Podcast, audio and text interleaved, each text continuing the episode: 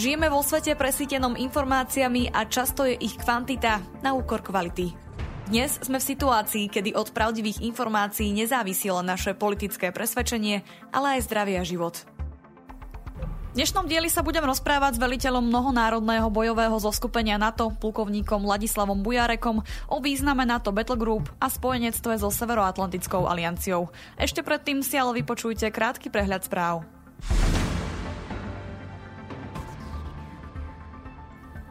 Francúzsky digitálny regulátor požiadal Twitter, aby potvrdil, že stále dokáže splniť svoje zákonné povinnosti moderovať škodlivý obsah a dezinformácie. Dôvodom je, že spoločnosť prechádza rozsiahlou reorganizáciou vrátane prepušťania polovice zamestnancov spoločnosti, ktorú vlastní Elon Musk. Twitteru sa nepodarilo zastaviť obeh antisemickej karikatúry prezidenta Zelenského. Zverejnili ju ruskí diplomati. Pri masovej streľbe z 19. novembra bolo v nočnom klube, v ktorom sa stretávala komunita LGBT v štáte Colorado, zabitých 5 ľudí.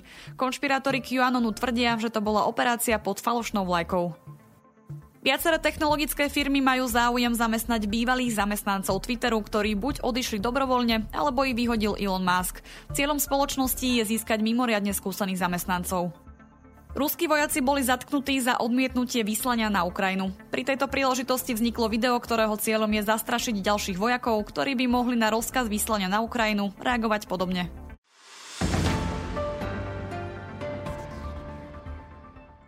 Hľadáte ešte darček pod Vianočný stromček? Darujte svojim blízkym pútavé čítanie v knihách od autorov z redakcie Aktuality.sk. Vybrať si môžete z titulov Obyčajný Matovič, Homo Vulgaris, Slovenská mafia, Jedna svieca stačí, alebo z našich knižných noviniek Ešte sme nezomreli a Kajúcnik. Navyše kúpou knihy z nášho e-shopu podporíte aj tvorbu dôveryhodnej žurnalistiky. Ako bonus môžete k 6 a 12 mesačnému predplatnému získať zľavu od 25 do 50% na všetky naše knižné tituly. Kliknite na e-shop Aktuality.sk.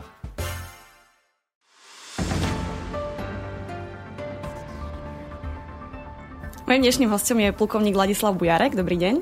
Dobrý den, díky za pozvání. Mnohonárodná bojová skupina NATO pôsobí na Slovensku už niekoľko mesiacov. Od začiatku oktobra je plne funkčná. Aký proces k tomuto viedol? Tak ten proces je dlouhodobý. Ono nemůžeme rovnou říct, že všechno je hnedka. Je třeba zmínit, že vlastně samotný nájezd té bojové skupiny už začal 4. dubna. Byla to vlastně jako reakce na mimořádný summit v Bruselu, který se konal v březnu, což byla ta reakce na ten vývoj událostí na Ukrajině.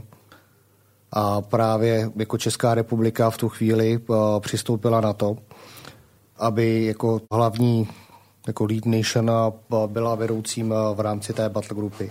My jsme byli schopni prvního, nebo respektive 4. dubna vyslat jednotku okamžité reakce, která se nám skládala z příslušníků 43. výsadkového pluku a samozřejmě nějakou skupinu, která připravovala podhoubí pro ten hlavní násuncil, který probíhala v měsíci červnu a červenci. Počerkuje podľa vás prítomnosť bojovej skupiny význam členstva Slovenska v NATO? Tak samozřejmě, ano, na to jako taková jako skupina je vlastně apolitická a Slovensko je vlastně z jedním z 30 členů NATO. Ono, nemůžete říct, že v NATO je někdo víc a někdo mín. V NATO mají všichni stejná práva, anebo stejný, stejný hlasovací práva a ke všem se přistupuje stejně. Aký je teda základný cieľ bojovej skupiny na Slovensku? Ako jej vznik súvisí s eskaláciou konfliktu na Ukrajine a s akými scenármi sa dá počítať? Tak bojová skupina vznikla u vás na Slovensku vlastně jako ta reakce na ten, na ten vývoj na té Ukrajině. Tím hlavním cílem bojové skupiny je vlastně provádět takzvané odstrašení, deterrence. Je to ukázka té solidarity NATO, takže podle Washingtonské smlouvy má každý stát nějaký práva a samozřejmě i nějaké povinnosti. Já bych nechtěl mluvit o scénářích podle článku 5 Washingtonské smlouvy, neboť to je až ten nejhorší možný scénář. Já bych se chtěl spíš asi možná bavit o tom článku 3, kdy každý stát je nějakým způsobem povinen zabezpečit tu svoji obranu a bojová skupina jako taková v současné době doplňuje schopnosti a pomáhá s výstavbou schopností ozbrojených sil Slovenské republiky. Je to jeden z jejich hlavních úkolů, nechci říct úplně hlavní, ale jeden jakoby z těch úkolů, který tady plníme. Ovplyvnili nedávné udalosti v Polsku nějakým způsobem vaše fungování? Co máte na mysli? Raketu, která dopadla na území Polska. tak samozřejmě nemělo to na nás žádný nějaký přímý vliv. Ono je krásný to, že i na to ukázalo v tuhle tu chvíli, že je schopný dostat svým závazkům, nebo článek 4 Washingtonské smlouvy mluví o tom, že každý stát bude konzultovat veškeré kroky, což Polsko udělalo. A ve finále, když si vezmete, jaký to byl mediální humbuk okolo toho všeho, tak se ukázalo, že ty systémy v NATO a ta komunikace je nastavená velice správně. A dokazuje to teda aj tu potrebu bojovej skupiny na Slovensku. A kdyby nebyl konflikt, nebyly by rakety. Kde bojová skupina pôsobí? Čím je vlastne tvorená, alebo inak vojaci ktorých štátov ju tvoria? Tak, mnohonárodní bojová skupina, jak vy tomu říkáte, my tomu říkáme Battle Group, je tvořená vlastně ze dvou nezávislých elementů. Jeden je pozemní, druhý je vzdušný. Ten pozemní element, což je pro nás jakoby stěžení jako pro Českou republiku, je umístěný na výcvikovém centru Lešť a ten vzdušný komponent je umístěný na letišti Sliač. Co se týká národů, tak je to propojeno. Máme tady šest národů, je tady Česká republika, je tady Slovinsko, samozřejmě Slovensko, máme tady holandské příslušníky, část německého Bundeswehru a samozřejmě Spojené státy americké. Je podľa vás dôležité, že je súčasťou svoje menšie národy ako Slovinsko alebo Česko? Hrá to podľa vás úlohu vo vnímaní bojovej skupiny širokou verejnosťou? Jak jsem řekl už v předchozí odpovědi, v NATO není malých skupin. V NATO jsou si všichni rovní. Tam nemůžete brát to, že někdo má víc lidí, někdo má víc nebo méně lidí, někdo má větší armádu, někdo má menší armádu, někdo má nějaký rozpočet větší, menší. Tak to prostě je. Tak ale z pohledu veřejnosti. Myslím si, že pro veřejnost je to velice dobrá zpráva v tom, že každý, kdo je součástí NATO, může, nemusí hrát jenom ty třetí housle, ale může hrát i prim, což je třeba teďka případ České republiky, kde poprvé vlastně po dobu svého působení v pozici Lead Nation. A myslím si, že to je samozřejmě výzva, nejenom pro nás, ale i pro ostatní státy. Je tomu tak aj v prípade vašej osoby a teda toho, že veliteľom bojovej skupiny je Čech? Tak ono to vyplývá z toho, z té pozice České republiky. Asi, když bude Česká republika jako lead nation, tak nebude uh, velitelem třeba Slovinec. To, by, to je takové docela nelogické. Uh, ano, je to profesní výzva a uvidíme, jak jsem se s ním vyrovnal, ale to budou hodnotit nikdo jiný než já asi. Aký je vzťah s armádou Slovenské republiky? Skvělý. A čo se týká komunikácie?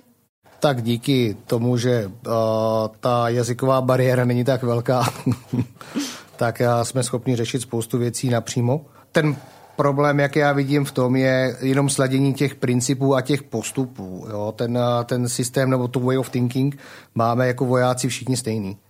Nicméně ty postupy máme trošku jiný. Je to jako když vaříte opravdu, já nevím, u vás je to kapustnice, u nás je to zelňačka, ve finále to chutná stejně, ale každý do toho hrává něco jiného. Aké je stmeliť tolko národností? Je to jako když ladíte, jako když ladíte orchestr. Přijede vám spousta profesionálů, kteří jsou experti v tom svém daném oboru, ale ve finále ta, to největší úsilí je to sladit dohromady, aby to zahrálo symfonii. Je to taková velká výzva. Váš vzťah k Slovensku jaký? Kladný? Jak to myslíte? No, ako se vám to působí? Pro nás je pro Čechy jako je obrovská výhoda toho, že ta jazyková bariéra není žádná, nebo občas máme problém rozumět některým slovíčkům, ale to už je asi tím, to už je asi tou výměnou těch generací. Já ten problém tak na sebe sám necítím, ale já nemám vůbec jako žádný problém jako žít na Slovensku nebo tady jako fungovat. To je úplně za mě to je paráda. Do akej miery je dôležitý vzťah a komunikácia medzi bojovou skupinou a verejnosťou? Ako sa tento vzťah možno snažíte budovať? Já jsem na začátku, když jsme přijeli, tak jsem mluvil s ředitelem Lešti, a což je vlastně pro mě ten hlavní majordomus, tam, kde my vlastně žijeme. A snažili jsme se nějakým způsobem už od začátku nastavit tu komunikaci s místními. Je to, já bych to přirovnal k tomu, že koupíte si barák, a teďka žijete v nějaké komunitě těch lidí. A asi nikdo z nás by nechtěl mít nějakého zlého souseda, který by žil za nějakou dvoumetrovou betonovou zdí, občas by se tam ozývaly nějaké výbuchy a vy byste nevěděli, co se tam děje. Asi byste byli dost nervózní. Takže právě díky panu řediteli Maštalskému který navázal na svoje každoroční mítingy s místními starosty a pozval mě tam, tak si myslím, že jsme ty prvotní ledy prolomili hnedka a vysvětlili jsme si spoustu věcí, jak tam budeme fungovat, co budeme dělat a nastavili jsme si ty základní pravidla. A stretli ste sa aj s nejakými občanmi, ktorí nesúhlasili, alebo... A víte, tak to je jak v každé společnosti. Že? Vždycky máme někoho, kdo vás uvítá a pak máme vždycky někoho, kdo strašně kritizuje. Nicméně i ta kritika je důležitá, protože pokud o ní nevíte, tak potom žijete na takzvaném obláčku. Ale jeden z těch cílů té komunikace mých lidí je i to, i tyhle ty lidi přesvědčovat o tom, že to, co oni říkají, se nezakládá na pravdě. Ono na to jako takový je transparentní organizace. Co lze sdílet, tak sdílíme a netajíme. To si myslím, že je cesta k úspěchu jakoby v rámci sousedských vztahů. A samozřejmě respektování pravidel. Jako jo, to my jsme normálně fungujeme v normálně fungujícím státě, který má svoji policii, zákony, zdravotnictví, všechno. My si tady nemůžeme a ani nechceme dělat, co, co, by, jsme si, co by se nám líbilo. My nejsme ve válečném stavu. A jsme tady hlavně na pozvání vaší vlády. Jo. To, to, a boli ste v nejakom prípade, že sa riešil nejaký, nejaký konkrétny konflikt alebo niečo podobné, že ste museli niečo vyslovene riešiť? Nemyslím si, že by bylo něco strašně zásadního v oblasti jako battle grupa versus, versus místní populace nebo místní zpráva a samozpráva. Jediný, co jsme měli asi problém, bylo v tom pochopit váš zákon o lesích a o ochraně lesů, který je trošku jiný než náš, ale v tomhle nám vyšly velice vstříc vojenské lesy a majetky a myslím si, že za tři měsíce jsme si nastavili přesná pravidla, jak se chovat v lese slovenském. Hovorí veliteľ mnohonárodného bojového zoskupenia NATO, plukovník Ladislav Bujarek. Ďakujem za rozhovor. Díky za pozvání a přeju všem příjemné prožitý vánočních svátků. Ak sa vám tento diel páčil, môžete nás podporiť či už jednorázovo alebo pravidelne cez Patreon. Umožnite nám tak vytvárať nielen kvalitný obsah, ale tiež budovať komunitu ľudí, ktorí rozumejú potrebe zdravého a transparentného infopriestoru. Viac informácií nájdete na stránke infosecurity.sk v sekcii podpora. Na príprave podcastu sa podielal Peter Dubolci. Verím, že si nás pustíte aj na budúce.